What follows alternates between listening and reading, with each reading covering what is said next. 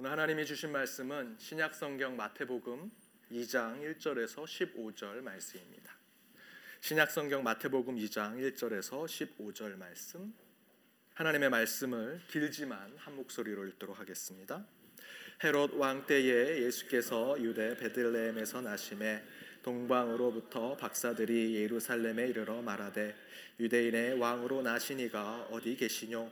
우리가 동방에서 그의 별을 보고 그에게 경배하러 왔노라 하니 헤롯 왕과 온 예루살렘이 듣고 소동한지라. 왕이 모든 대제사장과 백성의 서기관들을 모아 그리스도가 어디서 나겠느냐 물으니 가로대 유대 베들레헴이오니 이는 선제자로 이렇게 기록된 바 또 유대 땅 베들레헴아 너는 유대 고을 중에 가장 작지 아니하도다. 내게서 한 다스리는 자가 나와서 내 백성 이스라엘의 목자가 되리라 하였음이니이다. 이에 헤롯이 가만히 박사들을 불러 별이 나타난 때를 자세히 묻고 베들레헴으로 보내며 이르되 가서 아기에 대하여 자세히 알아보고 찾거든 내게 구하여 나도 가서 그에게 경배하게 하라 박사들이 왕의 말을 듣고 갈새 동방에서 보던 그 별이 문득 앞서 인도하여 가다가 아기 있는 곳 위에 머물러 섰는지라 저희가 별을 보고 가장 크게 기뻐하고 기뻐하더라. 집에 들어가 아기와 그 모친 마리아 함께 있는 것을 보고 엎드려 아기께 경배하고 보배합을 열어 황금과 유황과 모략을 예물로 드리니라 꿈에 헤롯에게로 돌아가지 말라. 지시하심을 받아 다른 길로 고국에 돌아가니라 저희가 떠난 후에 주의 사자가 요셉에게 현몽하여 가로되 헤롯이 아기를 찾아 죽이려 하니 일어나 아기와 그 모친을 데리고 애굽으로 피하여 내가 내게 이르기까지 거기 있으랴 하시니 요셉이 일어나서 밤에 아기와 그 모친을 데리고 애굽으로 떠나가 헤롯이 죽기까지 거기 있었으니 이는 주께서 선지자로 말씀하신 바 애굽에서 내 아들을 불렀다 함을 이루려 하심이니라 아멘. 미국과 캐나다 국경 사이를 두고 흘러내리는 나야가라 폭포에 긴 외줄을 달아놓고 기네스북의 그 외줄 타기의 어, 최고의 선수가 그 어, 외줄 타기를 캐나다 쪽에서 미국으로 건너가기로 했습니다. 수많은 사람들이 모여서 그 외줄타기 선수가 그 나야가라 폴 위에서 위험천만하게 그것을 건너가는 모습을 지켜봅니다. 어떤 사람은 못 건널 것이다. 어떤 사람은 건널 것이다. 서로 내기도 합니다. 그런데 그 외줄타기 선수는 긴 막, 막대기 하나를 가지고 균형을 잡으며 그 위를 잘 건너서 왔습니다. 수많은 사람들이 함성을 지르면서 박수를 치고 역시 최고다. 역시 기네스북에 올라갈 만하다라고 얘기합니다. 그리고 그 외줄타기 선수가 그곳에 와서 사람들에게 제가 다시 여기서 캐나다 쪽으로 넘어가려고 합니다. 어, 제가 할 수 있을까요? 라고 물었습니다. 그러자 많은 사람들이 당연히 할 수 있죠. 그렇게 건너왔는데 분명히 돌아갈 수 있을 겁니다. 저희는 믿습니다. 당신이 돌아갈 수 있을 것이라고. 그러자 그 외줄타기 선수가 이렇게 제안을 합니다. 그러면 여러분이 저를 믿으신다고 하셨으니까 여러분 중에 한 사람이 제 등에 업혀서 함께 이 외줄타기를 건너갑시다. 하실 분 계십니까? 라고 했더니 모든 사람이 꿀먹은 벙어리가 됐습니다. 방금 전까지만 해도 외줄타기 그 선수가 나야가라 포를 위를 걸어가는 것을 다 할 수 있을 것이다. 다시 또 돌아갈 수 있을 것이다라고 얘기했는데 이제 여러분이 저를 믿으신다면 제 등에 업고 한번 가봅시다 했더니 아무도 함께 가겠다는 사람이 없는 것입니다. 세상 말에 이런 말이 있습니다. 고양이 목에 방울 달기. 말은 잘하죠. 누가 고양이 목에 방울을 달까? 방울만 달면 우리가 안전할 수 있을 것이다. 하지만 누가 그 방울을 달 것인지 아무도 행동하는 자가 없을 때 말은 해놓고 실천하지 않을 때 저희가 이 표현을 자주 사용합니다. 우리는 말로 잘한다, 그렇게 해야 된다, 그것이 맞다라고 얘기하지만 정작 그러면 당신이 해보십시오, 함께 합시다 라고 하면 하지 않습니다. 그것이 우리 인간이 가진 이중적인 모습입니다. 그러나 여러분 적어도 우리 교회 공동체는 이런 인간의 이중적인 모습은 없어야 할 것입니다. 말로 한다면 행동으로 이어지고 우리가 믿음을 가지고 있다면 실천하는 자로 살아야 할 것입니다. 2016년 믿음이 삶 가운데 실천되고 말이 행동 가운데 실천되는 삶을 사시기 바랍니다. 우리 기쁨의 교회 말과 행동이 함께하는 책임 있는 그리스도인으로 서는 저 여러분이 되기를 바랍니다. 교회 요구하시는 것들이 많습니다. 예배를 잘 드렸으면 좋겠습니다. 저희 주일 예배 가장 경건히 드립니다. 금요일 날도 예배 드립니다. 기도를 많이 하는 교회가 되길 원합니다. 예, 저희들 새벽 기도 매일 하고 있습니다. 이번 연도부터는 매월 마지막 주 월요일에 중보 기도 모임도 하기로 했습니다. 봉사와 구제 해야 되지 않습니까? 예, 저희들 어, 두 달에 한 번씩 시카고 Food Depository에 가서 열심히 수고합니다. 그곳에 60대 70 넘으신 권사님들이 함께 가십니다. 그 외에도 많은 봉사를 준비하고 있습니다. 여러분 이런 거 해야 되지 않습니까? 교회가 이렇게 해야 되지 않습니까? 말만 하지 마시고요. 함께 해 주시기 바랍니다. 2016년도 여러분의 말과 행동이 함께하는 건강한 그리스도인으로 자라는 저희가 되기를 바랍니다. 우리 옆에 있는 분들과 이렇게 인사 나누기 원합니다. 실천하는 그리스도인이 됩시다. 실천하는 그리스도인이 됩시다.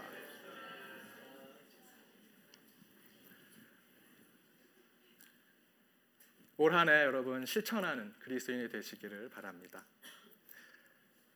말씀 전하도록 하겠습니다. 이번 주일부터 사순절 전 주일까지 한 달 동안 바른 길을 꿈꾸라 라는 전체 주제의 말씀으로 말씀을 나누고자 합니다. 2016년 우리 기쁨의 교회 꿈꾸는 교회라는 전체 주제를 가지고 있습니다. 그 주제 가운데 한 달은 바른 길.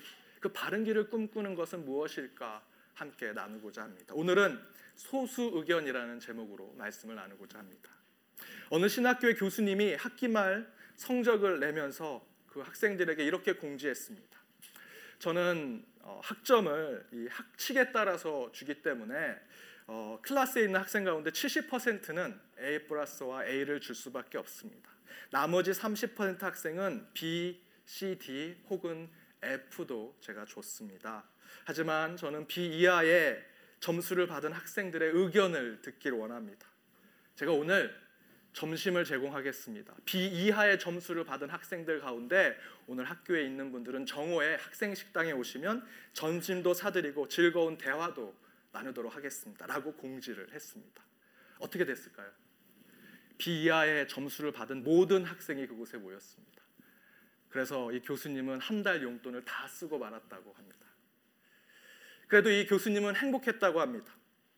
늘 성적을 주면서 낮은 성적을 주는 성적을 줘야 하는 학생들을 생각하면서 물론 기준에 따라서 낮은 점수를 주지만 도대체 이 학생은 어떤 이유가 있을까? 왜 이렇게밖에 답안을 작성하지 못했을까?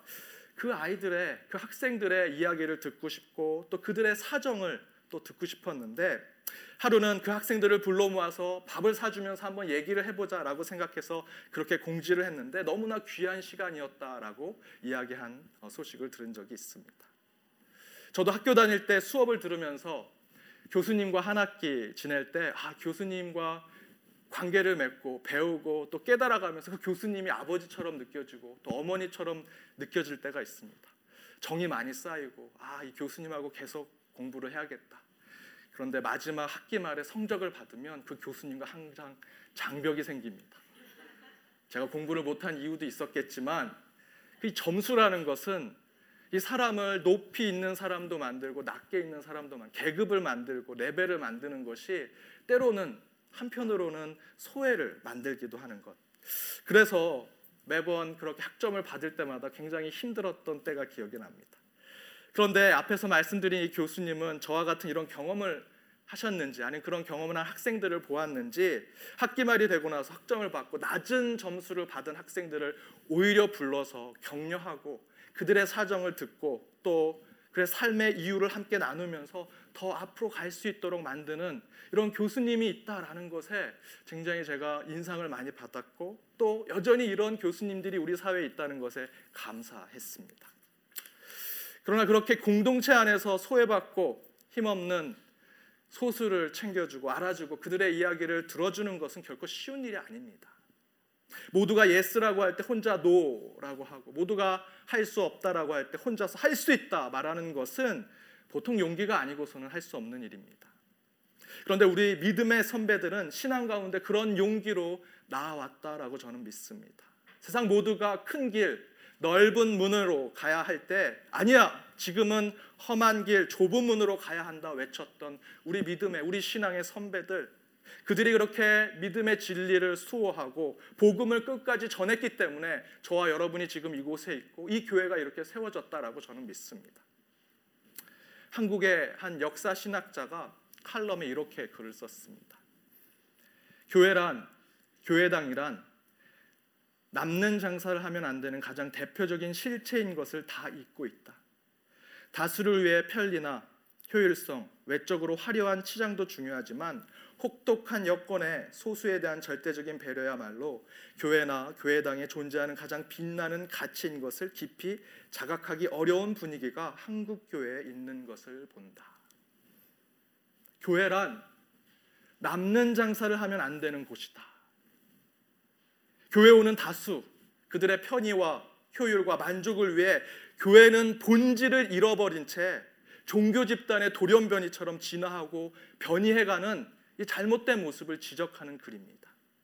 더 이상 춥고 배고프고 아프고 외롭고 상한 마음을 가진 사람들이 편히 찾아올 수 있는 곳이 교회가 아닙니다. 오히려 교회는 기득권을 가지고 있는 사람들, 힘 있는 사람들, 주류가 된 사람들이 모인 곳이 교회가 되버렸습니다. 솔직히 저도 우리 교회가 교회를 건축하고 새로운 교회를 찾아간다면 우리 교회 성도님들, 우리 교회 주류로 오시는 성도님들의 편리와 효율과 만족을 생각하고 교회를 찾고 교회를 건축할 것 같습니다. 그런데 저는 이 서정민 교수의 글을 읽고 굉장히 충격을 받았습니다. 아, 내가 교회 본질을 잃어버리고 있었구나. 교회는 남는 장사를 하면 안 됩니다. 다수를 위한 편리와 효율과 만족이 아니라 혹독한 환경 속에서 수많은 차별과 무시를 받는 소수를 위해서 절대적인 배려를 하는 곳. 그래서 우리가 가지고 있는 사랑을 버리는 곳, 나누는 곳이 되어야 한다라는 것입니다. 그런데 여러분 혹시 우리가 은혜 가운데 교회를 건축하고 새로운 교회를 찾아갔을 때 누가 건축 위원장을 할 것인지, 건축 헌금은 얼마나 모였는지 십자가는 무슨 색깔로 할 건지 벽돌은 어떤 색깔로 할 것인지 따져 묻는다면 안 될 것입니다. 대신에 제가 꿈꾸는 교회 새로운 교회를 향해서 가는 모습은 우리 교회에 신체 장애를 가지신 분이 전혀 불편함 없이 휠체어를 타고 목발을 짚고 또 시각 장애인이 이 예배당까지 들어오는 그 동선에 전혀 불편함 없이 예배당으로 들어올 수 있는 그런 곳을 만드는 예배당. 어린이들이 뛰놀고 다치지 않는 유해하지 않는 환경으로 교육 부실을 만드는 그런 곳. 어떻게 하면 콘크리트와 철근으로 상처 입은 교회 주변의 자연 환경들과 서로 어울릴 수 있는 교회. 오지에서 힘들게 복음을 전했던 선교사님들이 잠시 나오셨을 때 하룻밤 묵고 갈 수 있는 숙소가 있는 그런 교회. 그런 교회를 고민하고 기도하면서 교회를 세워야 하지 않을까 생각을 합니다. 그것이 바로 남는 장사를 하지 않는 이득과 상관없이 소수를 최대한 배려하는 바른 꿈을 꾸는 교회의 모습이라 저는 믿습니다. 하지만 오늘 설교가 소수를 위한 소수의 의견만을 수용하는 교회에 대한 정치적인 이야기로 제가 말씀을 드리려고 하는 것은 아닙니다. 많은 목사님들이 자신은 공산주의자도 아니고 민주주의자도 아니다. 그러면서 본인은 신본주의자다라고 얘기하시는 분이 있습니다. 신본주의 하나님을 중심으로 신을 중심으로 가지고 있는 이념을 가지고 있는 사람들 그렇게 주장하시는 성도님들 목회자들이 꽤 있습니다. 그런데 저는 도대체 중세 시대 때나 통할 수 있는 신본주의라는 이 개념이 현대 교회, 현대 그리스도인들에게 통하는 것이 너무나 안타깝습니다. 도대체 그 신본주의를 통해서 하나님의 뜻을 어떻게 아시는지 제 생각은 그분들은 인정하시지 않을지 모르지만 신본주의를 외치는 분들은 자신들이 신본주의라고 외치면서 자신들이 하고 싶은 일을 하고 싶은 것입니다. 신본주의를 외치며 교회 재정을 마음대로 사용하고 싶고 신본주의를 외치면서 자녀에게 세습하고 싶고 신본주의를 외치면서 교회를 자신의 정치적 도구로 사용하고 싶은 분들 만약에 그런 분들이 계신다면 회개하시고 반성하셔야 합니다. 그러면 여러분은 이제 저를 바라보고 계시죠. 김주영 목사는 어디에 있습니까? 예, 저는 철저한 민주주의자입니다. 정치 얘기 안 한다 놓고 왜 정치 얘기하냐? 저는 교단의 장로교 신학에 따라서 우리 교회 공동체 안에 있는 성도들의 대의 다수의 의견 가운데 분명히 하나님의 뜻이 있다고 저는 믿습니다. 어쩌면 교회를 통한 교회 중심의 민주주의자라고 할 수 있습니다. 이것은 저만 그렇게 생각해야 되는 것이 아닙니다. 여러분도 장로교 교인으로서 우리 교회 안에 다수의 의견 가운데 하나님의 뜻이 있다라고 믿고 나아가셔야 합니다. 그래서 저와 우리 당회 시무 장로님들은 회의할 때 절대로 개인의 의견을 얘기하지 않습니다. 내가 교육부를 담당하고 있다면 교육부의 선생님들, 학부형들이 어떤 의견을 이야기하고 있습니다. 관리를 맡고 계신 분들은 교인들의 뜻을 모아서 설명합니다. 예배 미디어를 맡으신 장로님은 이 예배를 드리시는 예배자들의 의견을 수렴해서 당회 때 얘기하십니다. 저는 우리 장로님들의 또한 의견을 모으고 조율하는 것을 합니다. 절대로 우리가 가진 생각을 그곳에서 결정하지 않습니다. 그것이 바로 교회, 우리 장로 교회입니다. 그런데 미국 정부의 민주주의 원리에 이렇게 표현해 놨습니다. 다수결의 원칙과 소수의 권리 보호의 원칙은 민주정부의 근간을 지탱하는 양대 기둥입니다. 양쪽의 원칙이 신뢰가 구축되면 소수 집단은 국가의 민주제도에 참여하고 기여할 수 있습니다. 이처럼 민주주의라는 정치 제도 안에서 다수결의 원칙, 곧 다수가 주도하는 의견은 절대적으로 소수의 권리의 권리와 소수 의견을 함께 같이 이야기해야 한다라는 것입니다. 다수견이라고 소수를 무시하거나 억압해서는 안 된다라는 것이죠. 또한 소수는 민주주의의 원칙, 곧 다수결의 원칙을 수용하되 사회 전체에 자신이 기여하고 책임질 수 있는 것이 무엇인가 찾아야 한다라는 것입니다. 저는 이런 세상의 상식적 이론이 우리 교회에도 그대로 적용돼야 한다라고 믿습니다. 대의를 통해 하나님의 뜻을 찾는 민주적 교회 제도 안에서 다수의 뜻과 더불어 함께 생각해야 하는 것은 소수의 의견을 헤아리고 그 가운데 관심을 갖는 것. 물론 대의 속에 하나님의 뜻이 있습니다. 그러나 민주주의의 원리와 더불어 앞에서 설명드린 대로 소수를 위한 교회 정체성을 함께 고려한다면 교회는 소수 의견 속에 반드시 교회 비전이 있을 수 있다 믿고 나아가야 하는 것입니다. 그렇다면 때로 소수와 소수 의견 속에 하나님의 뜻이 나타나는 것을 우리는 어떻게 알 수 있을까? 저는 오늘 본문을 통해서 소수 의견 속에서 나타나는 하나님의 꿈과 비전을 함께 나누고자 합니다. 두 가지가 있습니다. 첫 번째는 하나님을 깊이 연구하고 탐구하는 소수의 의견 속에 하나님의 꿈과 비전을 발견할 수 있다라는 것입니다. 하나님을 깊이 연구하고 탐구하는 소수자들 가운데 소수의 의견 속에 하나님의 꿈이 있다. 오늘 본문 1절과 2절을 함께 읽어보도록 하겠습니다. 본문 1절과 2절입니다. 함께 읽겠습니다. 헤롯 왕 때에 예수께서 유대 베들레헴에서 나심에 동방으로부터 박사들이 예루살렘에 이르러 말하되 유대인의 왕으로 나시니까 어디 계시냐 우리가 동방에서 그의 별을 보고 그에게 경배하러 왔노라 하니 아멘. 예수가 탄생했습니다. 그런데 예수님이 탄생하신 그 이스라엘 유대 지방에서는 메시아가 온지 모르고 있습니다. 도리어 저 멀리 동방에 그 세 명의 박사가 찾아왔을 때 그때서야 메시아가 온 것을 압니다. 오늘 본문 2하 3절 이하를 보면 동방 박사가 온 것을 듣고 헤롯 왕과 이스라엘의 제사장과 학자들이 모여서 난리를 치고 있습니다. 우리도 열심히 메시아를 연구하고 하나님을 연구했는데 온지를 몰랐는데 오셨는지 몰랐는데 어떻게 저 멀리 있는 자들이 알 수 있는가?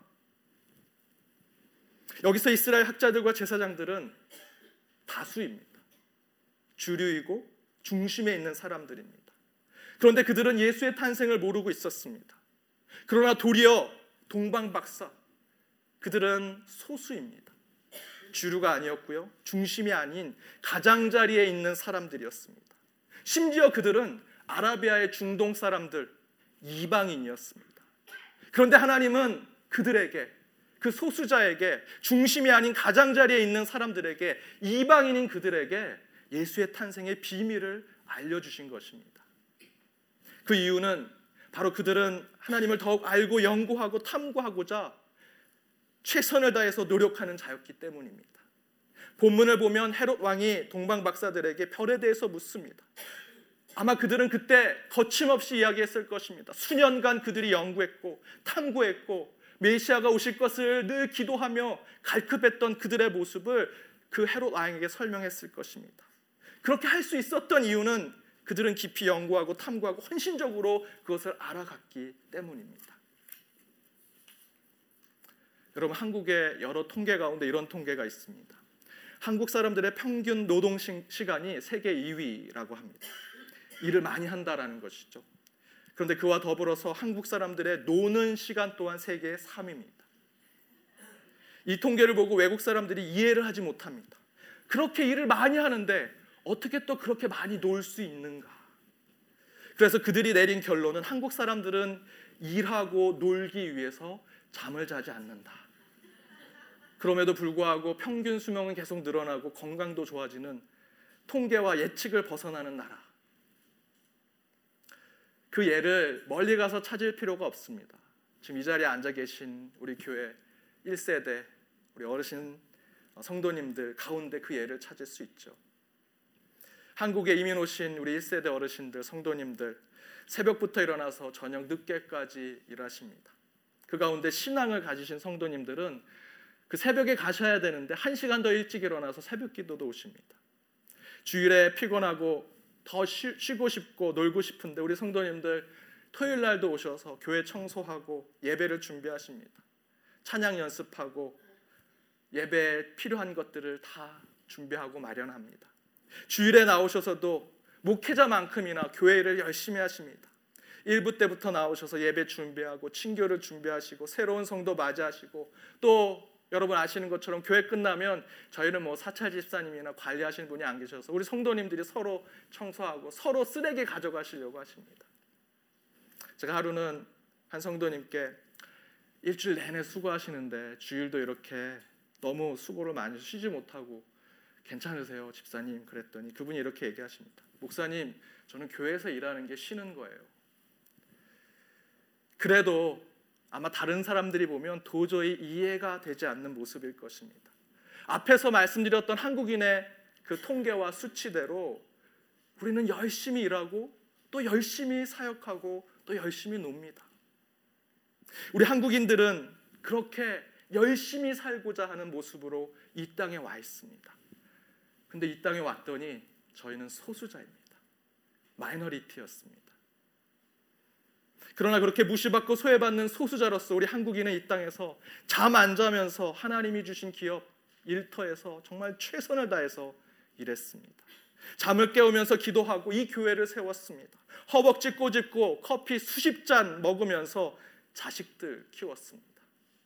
우리에게 주어진 삶 가운데 최선을 다하는 소수자로서 이 땅에 살았더니 하나님께서 여러분에게 하나님의 꿈과 비전을 심어 주시고 그것을 하나하나 실현해 주셨다라고 저는 믿고 있습니다.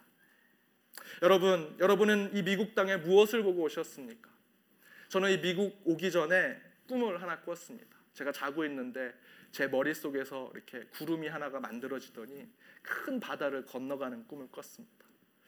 아, 어디론가 내가 가나 보다 생각을 했는데 몇 주 지나서 제가 지원하던 미국 신학교에서 합격 통지를 받았습니다. 저는 미국 올 때 그 구름에 하나님의 꿈과 비전을 심겨두고 이곳에 왔습니다. 여러분은 어떠십니까? 오늘 본문의 동방 박사는 별을 보고 하나님의 꿈을 심고 그곳으로 왔습니다. 막상 예수님이 탄생하신 이스라엘에 와 보니 그들도 그곳에선 소수자가 됐습니다. 하지만 그들은 메시아의 별을 철저히 연구하고 탐구하는 자였습니다. 그곳에선 소수자였지만 깊이 연구하고 탐구하며 주님의 뜻에 최선을 다할 때 주님을 만날 수 있었고 그 꿈을 이룰 수 있는 것을 오늘 말씀을 통해서 우리는 확인할 수 있습니다.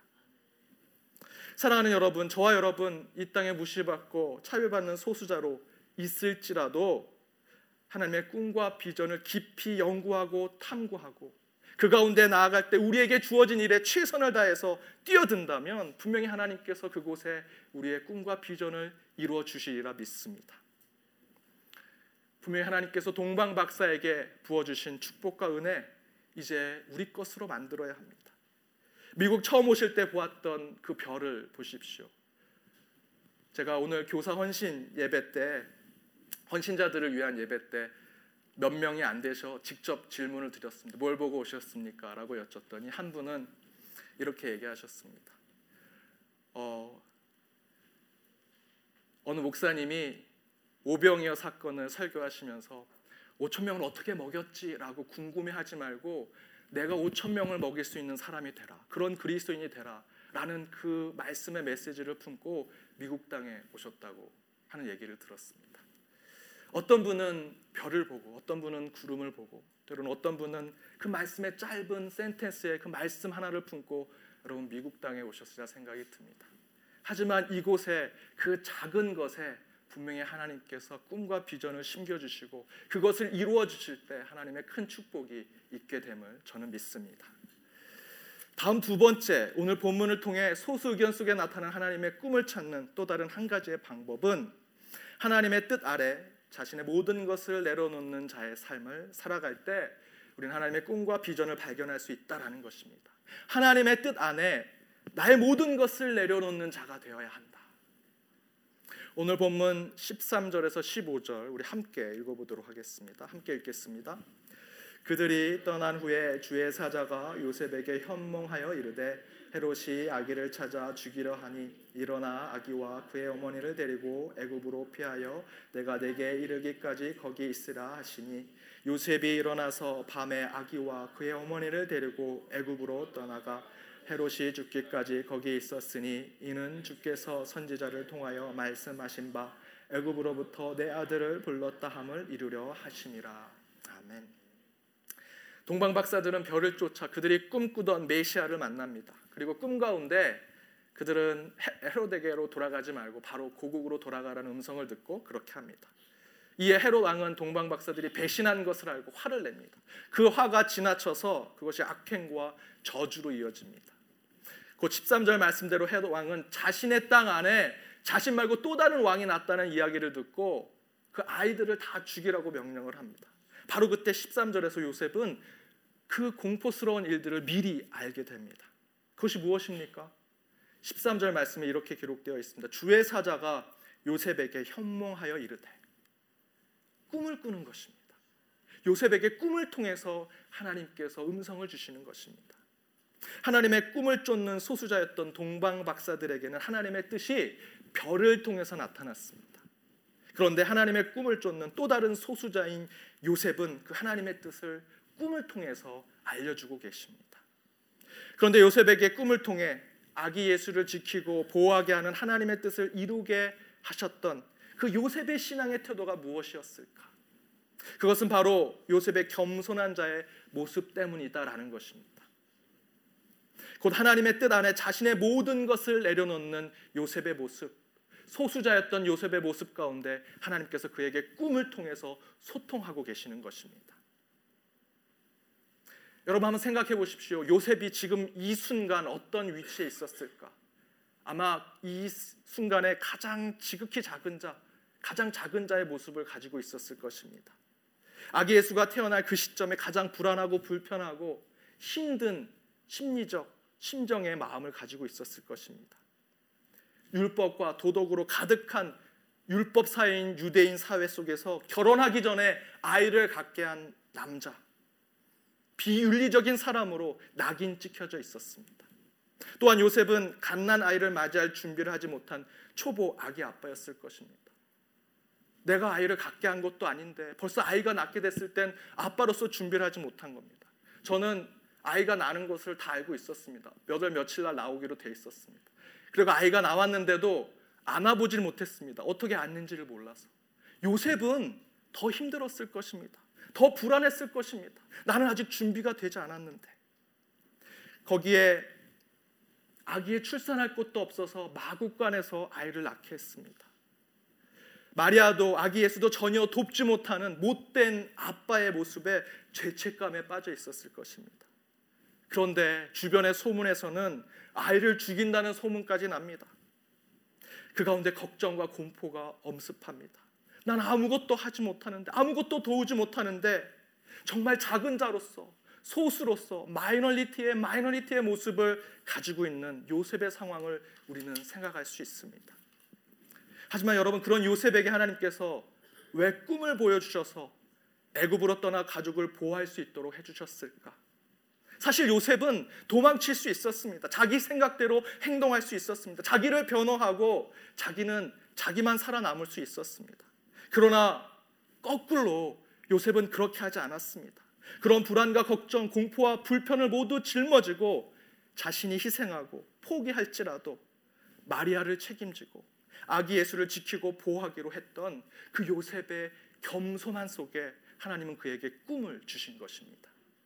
요셉은 모든 것을 내려놓는 자였습니다. 자기 것을 다 포기하고 스스로 율법도 지키지 않고 윤리적으로 문제가 있는 자가 스스로가 되었습니다. 그렇게 하지 않아도 됨에도 불구하고 요셉은 가장 불편한 곳에서 가장 힘든 아기 아빠의 역할을 감당하고 있습니다. 거기에 외부에서 공격도 이루어집니다. 더 작아지고 더 작아지는 존재가 됩니다. 연약해지고 소수자가 되고 마이너리티가 됩니다. 그런데 바로 그때 하나님께서 그 요셉에게 꿈을 주시는 것입니다. 그리고 그 꿈을 통해서 길을 열어주시고 내일을 보게 해주십니다. 요셉은 하나님의 꿈을 꾸고 애굽으로 내려가서 그곳에서 하나님의 꿈을 기다리다가 다시 하나님의 꿈을 통해서 다시 고향으로 돌아옵니다. 자기를 내려놓는 자, 포기하는 자, 오로지 주님의 뜻대로 하겠다 결심하는 자에게 하나님은 꿈과 비전을 보여주시는데 그 소통의 방법을 꿈으로 하신다라는 것입니다. 사랑하는 여러분, 오늘 본문에서 동방 박사와 요셉이 바라보던 별과 꿈은 어쩌면 소수자들에게 이 미국 땅에서 사는 저와 여러분과 같은 사람들에게 유일한 하나님과 소통하는 방법이 되지 않을까 저는 생각해 봅니다. 어쩌면 별과 꿈은 소수자들의 의견일 것입니다. 그러나 하나님은 바로 그 소수의 의견 속에 하나님의 꿈과 비전을 심으시고 그것을 실현화시키시고 계십니다. 먼저는 그 별을 통해 하나님을 깊이 연구하고 탐구하는 자에게 꿈을 주셨습니다. 또한 자기를 버리고 겸손히 주님만을 의지하는 자에게 하나님의 힘을 주시고 비전의 여정을 허락하신 것을 오늘 말씀을 통해서 우리는 확인할 수 있습니다. 우리 하나님은 때로 아무도 관심 없는 가장자리에 있는 것, 소외받고 버림받은 것, 그것을 통해 우리와 소통하기를 원하십니다. 여러분에게 있어서 하나님과 만나게 될 여러분 안에 있는 소수 의견은 무엇입니까? 그 영적 소통의 방법을 찾아 주님 안에 주님 안에서 바른 길을 꿈꾸는 저와 여러분이 되기를 주님의 이름으로 축원드립니다. 함께 기도하겠습니다. 사랑의 주님, 주님 안에서 바른 길을 꿈꾸는 자 되길 원합니다. 이를 위해 오늘 말씀에 동방 박사와 요셉으로부터 배우게 하여 주옵시고 저희들이 그런 소수자로 서 있을지라도 주님의 별을 보며 주님의 꿈을 보며 그 가운데 하나님의 뜻을 찾는 저희들이 되게 하여 주옵소서. 저희들 작고 부족하고 나약합니다. 그러나 저희들의 삶을 통해 역사하신 하나님을 만나길 간절히 원합니다. 더욱더 주님의 말씀을 깊이 연구하고 우리에게 주어진 삶에 최선을 다하게 하여 주옵시며 또한 저희들의 모든 것을 내려놓고 주님의 뜻을 실현하는 저희 모두가 되게 하여 주옵소서. 그리하여 바른 길을 꿈꾸며 하나님 나라를 우리 삶 가운데 세워가는 참된 그리스도인 참된 예배자가 되게 하여 주옵소서. 이 모든 말씀 예수님의 이름으로 기도드립니다. 아멘.